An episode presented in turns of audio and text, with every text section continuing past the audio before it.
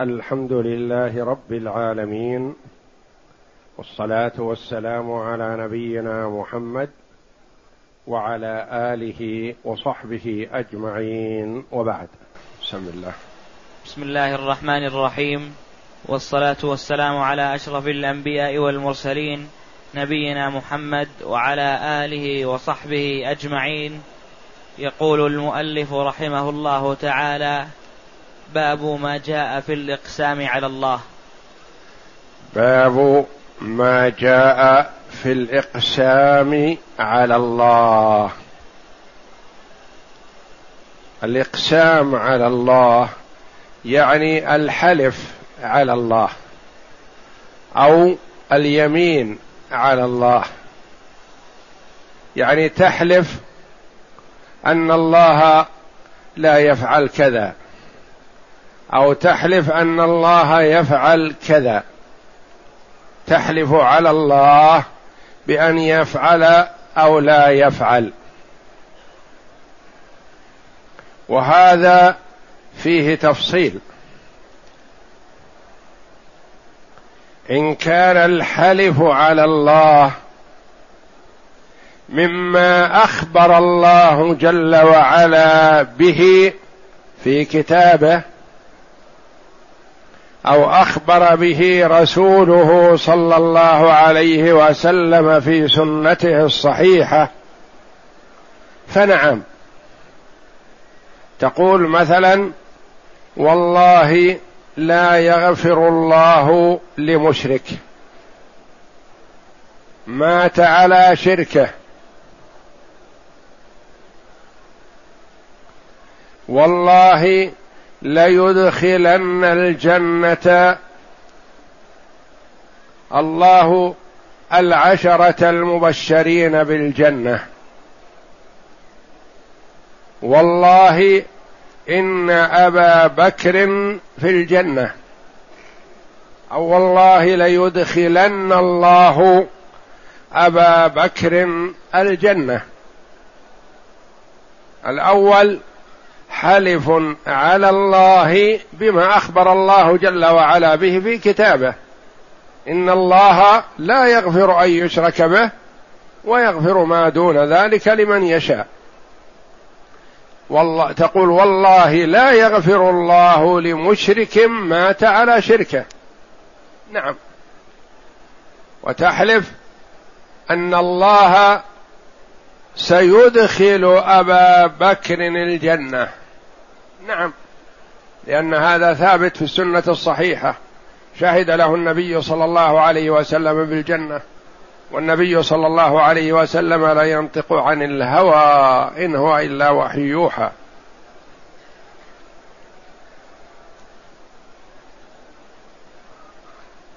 الثاني الإقسام على الله من باب حسن الظن بالله تبارك وتعالى وأن الله لا يحنث في يمينه كقسم أنس ابن النضر. عم أنس بن مالك رضي الله عنهما. أقسم على الله والله لا تكسر سن الربيع. الربيع أخته. كسرت سن امرأة من الأنصار.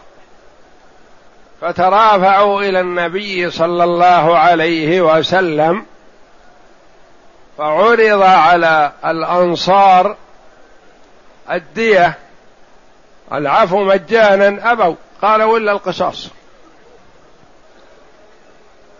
فقال النبي صلى الله عليه وسلم القصاص. فجاء أنس بن النضر رضي الله عنه أخوها قال يا رسول الله والله لا تكسر سن الربيع. يعني كأنه يقول ما تكسر وأنا أستطيع أن أفتديها بكل ما أملك. سن أختي ليست من السهولة علي بمكان وإلا فما قصد رد حكم رسول الله صلى الله عليه وسلم. والدلالة على حسن قصده في هذا اليمين أن النبي صلى الله عليه وسلم أثنى عليه. ما قال أنت واقف في وجه الحكم؟ تريد أن ترد حكما من أحكام الله؟ لا. والدليل على أن الله جل وعلا بر قسمه. لأن قلوب العباد بين أصبعين من أصابع الرحمن. فرق بين من يحلف على رد حكم من الأحكام اعتراضا عليه. يقول أنا أقف في وجهه والله ما ينفذ. هذا متعلي على الله ولا يجوز وحرام. لكن واحد يقول والله لا تكسر أو لا تقطع يد فلان أو كذا أو كذا يعني إني أحاول أفتديها بكل ما أملك. ثقة بالله أن الله يبر قسمه.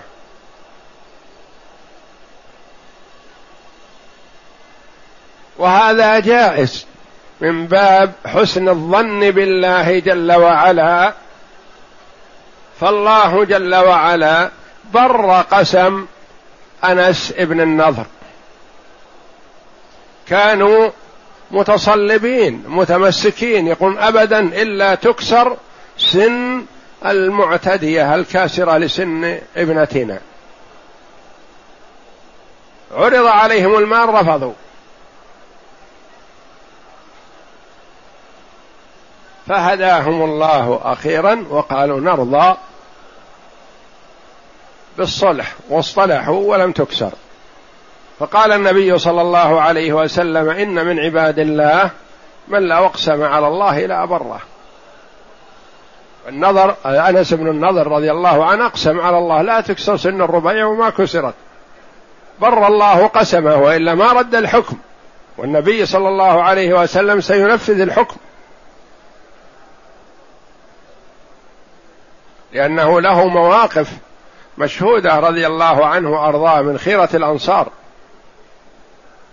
وهو تخلف عن موقعة بدر لأن النبي صلى الله عليه وسلم ما دعا الناس كلهم إلى بدر وإنما من خف.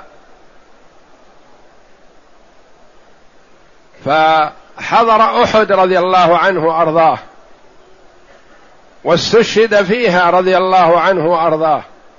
وهو متوجه إلى أحد يقول والله إني لأجد ريح الجنة دون أحد رضي الله عنه. أجد ريح الجنة دون أحد يعني رايح للجنة. فاستشهد رضي الله عنه في أحد وما فر وما سلم نفسه للقتل رضي الله عنه وجد في جسمه بضع وثمانون ما بين طعنة برمح وضربة بسيف. بضع وثمانون ما قتلته رضي الله عنه.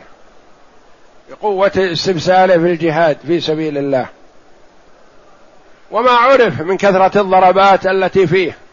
ما عرفته إلا هذه أخته الربيع. عرفته بعلامة ما اندرست لأن الوجه والأيدي والأرجل كلها فيها ضربات وفيها أشياء أخفت آه، معالمها. وإنما عرفته يقال ببنانه. ببنانه. أصبع من أصابعه كأن فيها شيء بين. فقالت هذا أنس. هذا أخي. أقسم على الله فأبره. رضي الله عنه.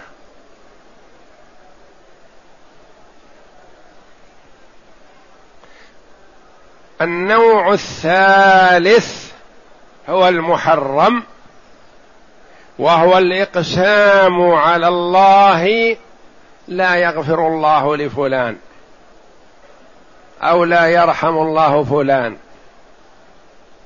أو لا يشفي الله فلان.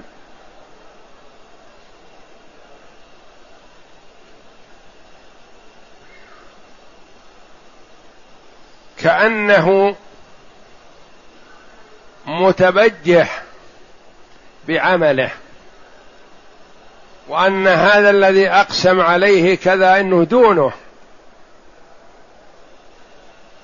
وكأن مفاتيح رحمة الله بيده. هذا يرحم وهذا لا يرحم. هذا هو المحرم. وإنما إذا رأى من إنسان معصية واستعظمها يقول عليه خطر هذا أهلك نفسه إن لم يعفو الله عنه فهو هالك. هذا مضيع لأمره. هذا ضر نفسه ونحو ذلك من التوجع عليه نعم. تقول يا أخي لا تهلك نفسك بهذه المعاصي. الله جل وعلا يغار. إذا قال مثلا الله غفور رحيم. قل نعم هو غفور رحيم وشديد العقاب. والله جل وعلا يغار إذا انتهكت محارمه. وأنت يا أخي منتهك لمحارم الله. اتق الله في نفسك. ولا تتعرض جناب الربوبية. جناب الألوهية لا تقسم على ربك.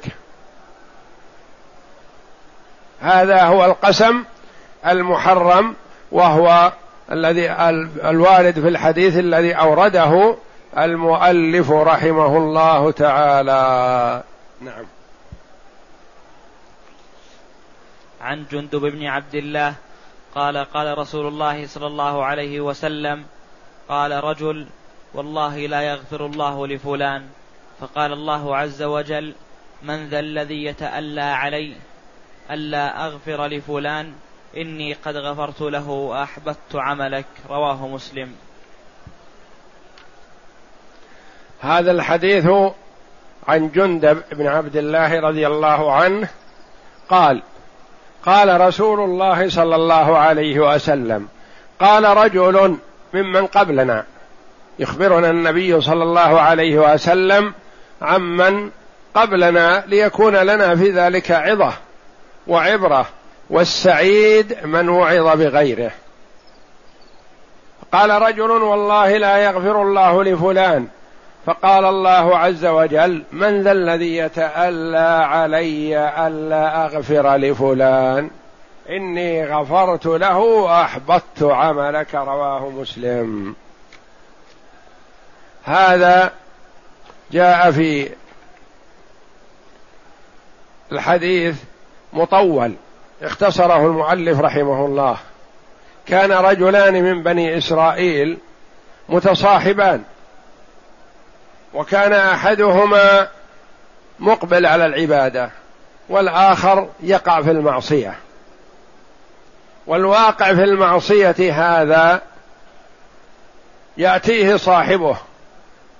فيقول له يا اقصر عن المعصية. فيقول دعني وربي. اقصر عن المعصية. فوقع عليه مرة وهو في معصية كأنه استعظمها واستكبرها. فقال له اقصر. شدد عليه. فقال خلني وربي. أبعثت علي رقيبا فقال الرجل الآخر والله لا يغفر الله لك. وما يدريك هل عندك خزائن الله ومفاتيح المغفرة والرحمة بيدك؟ وما يدريك سحرة فرعون في أول النهار يقولون بعزة فرعون إنا لنحن الغالبون. وواقفون في وجه موسى وهارون عليهما الصلاة والسلام. وفي آخر النهار يتقلبون في أنهار الجنة. أحياء عند ربهم يرزقون. فالأعمال بالخواتيم. ولا تدري عن هذا الرجل الذي وقعت اطلعت عليه أنه في المعصية. لا يغفر الله له. ما تدري. يختم له بعمل صالح فيكون من أهل الجنة. وأنت المدلي بعملك يختم لك بعمل سيء فتكون من أهل النار. خف على نفسك ولا تخف على غيرك.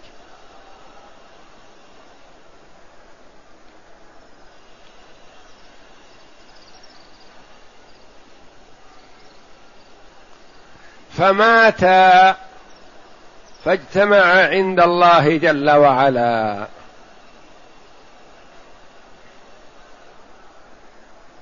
فقال الله جل وعلا لهذا الذي حلف ألا هل كنت علي بما عندي عالما محيطا؟ لقد غفرت لفلان اذهب فادخل الجنة. واحبطت عملك أنت أنت حبط عملك لأنك أقسمت على ربك أنه لا يغفر. تعديت. ما أقسمت على زيد أو عمرو أو على ولدك أو على خادمك. أقسمت على الله.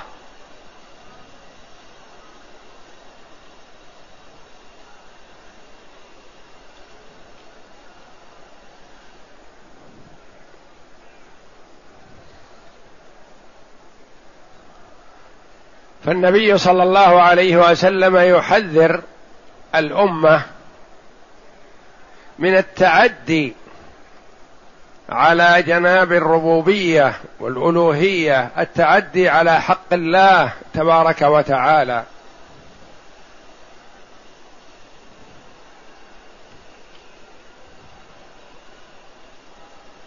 نعم. وفي حديث وفي حديث أبي هريرة أن القائل رجل عابد.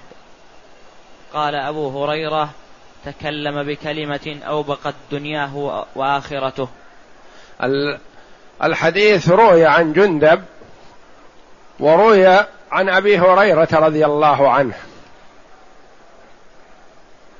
وفي حديث أبي هريرة أن القائل رجل عابد يعني ما وقع في المعصية. إلا هذه بس هذه معصية أهلكت الأول والأخير. رجل عابد والثاني ذاك واقع في المعصية لكنه يرجو رحمة الله يقول خلني وربي. وقوله خلني وربي وذكر الله جل وعلا على لسانه دليل على أنه له صلة بالله جل وعلا. ربما إنه يعصي ويتضرع إلى الله جل وعلا فيتوب ويتوب الله عليه. قال أبو هريرة رضي الله عنه وإن كان الرجل عابد القائل عابد تكلم بكلمة اوبقت دنياه وآخرته. اوبقت دنياه وآخرته يعني اهلكت اهلكت دنياه واخرته لأنه تعدى على الله جل وعلا. قال كلمة فظيعة. إن الرجل ليتكلم بكلمة من سخط الله لا يلقي لها بالا يهوي بها في النار أبعد ما بين المشرق والمغرب. وفي حديث سبعين خريفا. وفي حديث يكتب الله عليه بها سخطه إلى يوم يلقاه. بالكلمة السيئة. ويقول صلى الله عليه وسلم لمعاذ وهل يكب الناس في النار على وجوههم أو قال على مناخرهم إلا حصائد ألسنتهم؟ يعني ما تحصده الألسن. وإن الرجل ليتكلم بالكلمة من رضوان الله ما يلقي لها بالا يكتب الله له بها رضاه إلى يوم يلقاه. يقول كلمة في رضا الله جل وعلا أمرا بالمعروف أو نهي عن منكر أو إظهار سنة أو قمع بدعة. ما يظن أن تبلغ هذا الثواب العظيم يعطيه الله جل وعلا عليها الثواب الجزيل.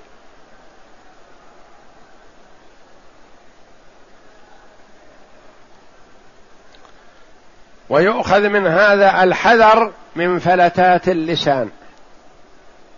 لأن المرء قد يقول كلمة ليضحك بها الآخرين أو ليرد بها على متكلم من باب الممازحة. ونحو ذلك يهلك بسببها في الدنيا والآخرة. قال كلمة أوبقت دنياه وآخرته أهلكته. لأنه تآلى على الله حلف على الله. أقسم يمين على الله بأنه لا يغفر لفلان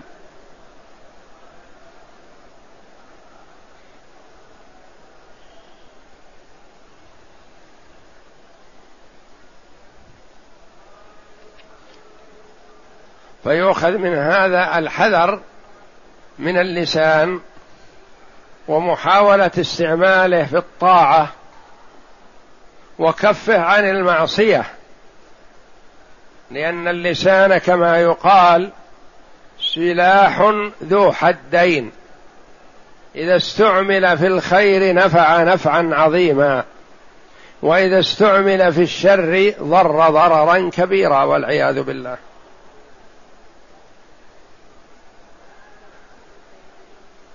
ولقمان الحكيم لما طلب منه إحضار أطيب ما في الشاة أحضر القلب واللسان. ولما طلب منه أخبث ما في الشاة أحضر القلب واللسان.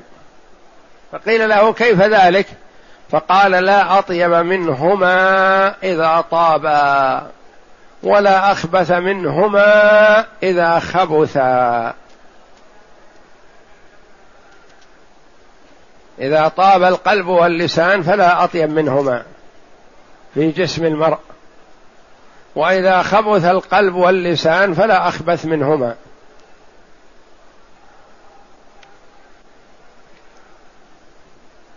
فيحذر المرء فلتات لسانه وكلامه. وقد أخبر النبي صلى الله عليه وسلم عن الفتن في آخر الزمان وكثرتها. وأن الرجل يصبح مؤمنا ويمسي كافرا ويمسي مؤمنا ويصبح كافرا والعياذ بالله يبيع دينه بعرض قليل من الدنيا قد يتكلم بكلمة قد يسب من لا من لا يصح سبه أو يمدح من لا يصح مدحه.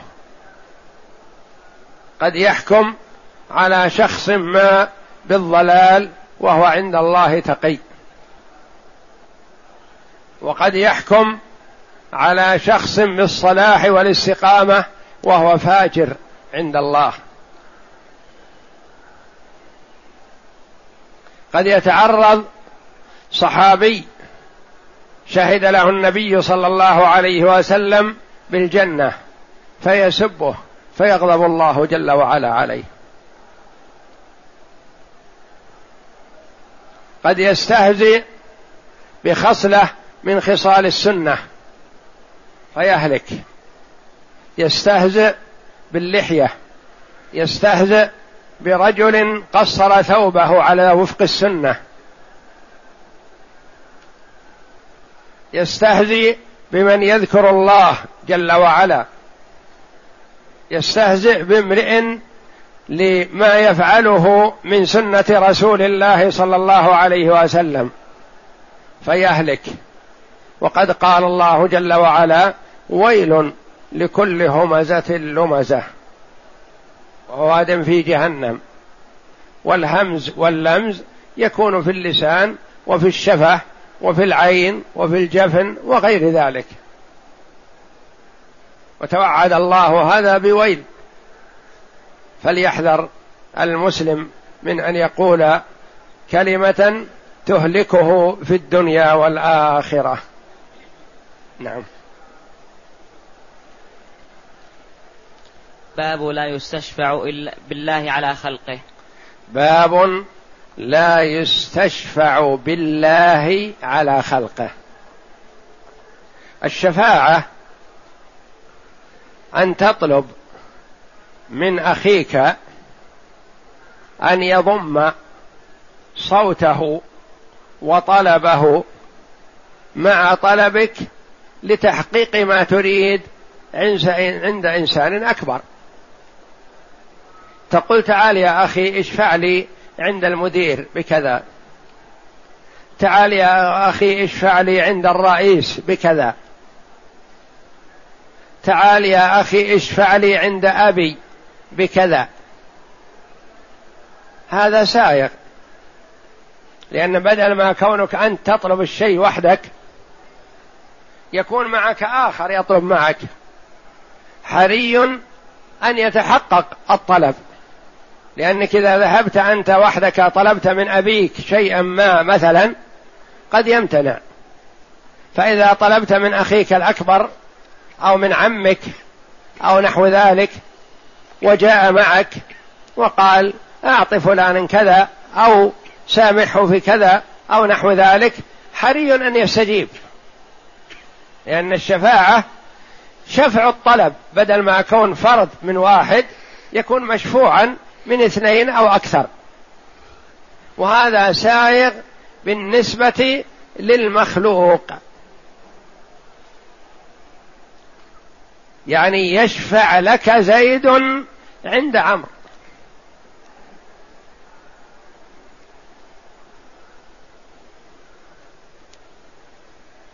أما أن تطلب من شخص ما أمرا من الأمور وتستشفع عليه بالله فلا. يعني الله يكون شافع معك لهذا الطلب هذا ما يليق.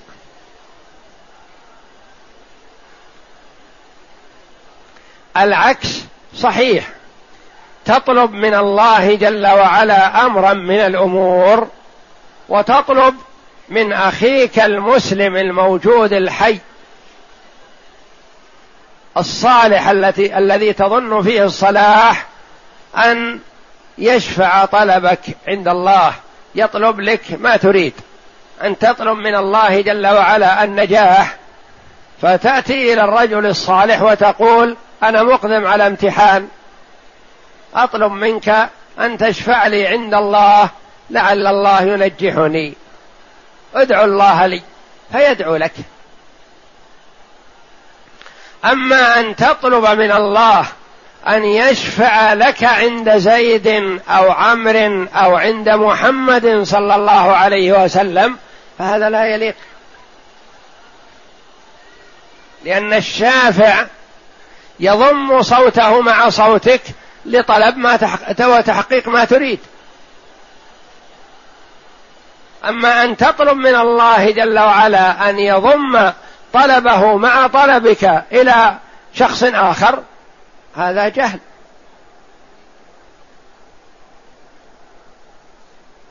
يعني كأن الله يطلب من زيد أن يسامحك. لا.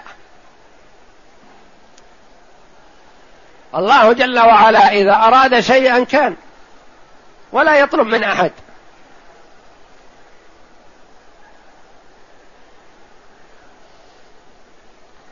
قال باب لا يستشفع بالله على خلقه. لا يستشفع بالله. يعني ما تطلب من الله أن يشفع لك عند مخلوق. أن تطلب من المخلوق الحي أن يشفع لك عند الله يعني يدعو لك عند الله. نعم إذا كان حي قادر. مثل ما قال النبي صلى الله عليه وسلم لعمر رضي الله عنه لما استأذنه في نذر أن يعتكف ليلة في المسجد الحرام وأراد أن يخرج من المدينة إلى مكة. فقال له النبي صلى الله عليه وسلم لا تنسنا يا أخي من دعائك. النبي عليه الصلاة والسلام يطلب من عمر رضي الله عنه أن يدعو له. نعم. والصحابي يأتي إلى النبي صلى الله عليه وسلم يقول ادعو لي. اسأل الله لي كذا. ادعو الله أن يجعلني منهم. السبعين الألف الذين يدخلون الجنة بغير حساب ولا عذاب. قام عكاشة فقال يا رسول الله ادعو الله أن يجعلني منهم. قال أنت منهم.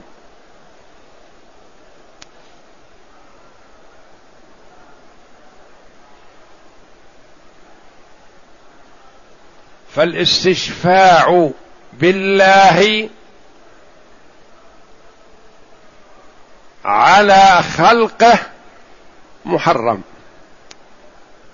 وفيه تنقص لحق الله جل وعلا كأنه جعل الله معه يطلب له من فلان كذا. نعم. اقرأ. عن جبير بن مطعم قال جاء أعرابي إلى النبي صلى الله عليه وسلم فقال يا رسول الله نهكت الأنفس وجاع العيال وهلكت الأموال فاستسق لنا ربك فإننا نستشفع بالله عليك وبك على الله. فقال النبي صلى الله عليه وسلم سبحان الله سبحان الله فما زال يسبح حتى عرف ذلك عرف. حتى عرف ذلك في وجه أصحابه ثم قال في وجوه. النبي في وجوه أصحابه ثم قال النبي صلى الله عليه وسلم ويحك أتدري ما الله؟ إن شأن الله أعظم من ذلك إنه لا يستشفع بالله على أحد من خلقه وذكر الحديث رواه أبو داود. عن جبير بن مطعم رضي الله عنه الصحابي الجليل رضي الله عنه قال جاء أعرابي. الأعرابي ساكن البادية سواء كان عربي أو عجمي. والعربي هو الذي يتكلم العربية. فالأعرابي ساكن البادية وجمعه أعراب والأعراب بعيدون عن العلم والمدن والتعلم والاستفادة من طلب العلم. عندهم جهل. فالأعرابي هذا جاء إلى النبي صلى الله عليه وسلم يحس بالضيق والشدة بسبب الجدب وامتناع المطر. فقال يا رسول الله نهكت الأنفس يعني ضعفت وتعبت. وجاء العيال ما يجدون شيء يأكلونه لا لبن ولا غيره. وهلكت الأموال ما تجد ما تأكله الإبل والبقر والغنم. هلكت. ما تجد مرعى ترعاه. فنحن في ضيق وشدة. فاستسق لنا ربك. إلى هنا سليم. يذكر الحالة. وصفها وصف دقيق. حال الكبار. وحال الصغار. وحال المواشي. نهكت الأنفس. صغير كبير رجل امرأة وجاع العيال العيال أهل البيت ما يجدون ما يأكلونه. وهلكت الأموال الإبل والبقر والغنم هلكت ما تجد عشب تأكله. فاستسق لنا ربك اسأل لنا ربك السقيا لتزول هذه الشدة. فإنا نستشفع بالله عليك. يعني نطلب من الله أن يشفع لنا عندك أن تستسقي لنا. نطلب من الله أن يشفع لنا عندك. وبك على الله نستشفع بك على الله. يعني نطلب منك أنت أن تطلب لنا من الله السقيا. هذا سليم الأخير.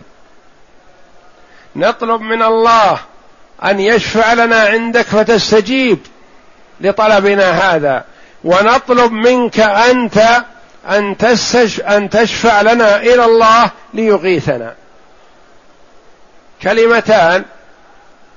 إحداهما غير صحيحة ولا تليق والأخرى صحيحة. نستشفع بالله عليك هذا ما هو صحيح.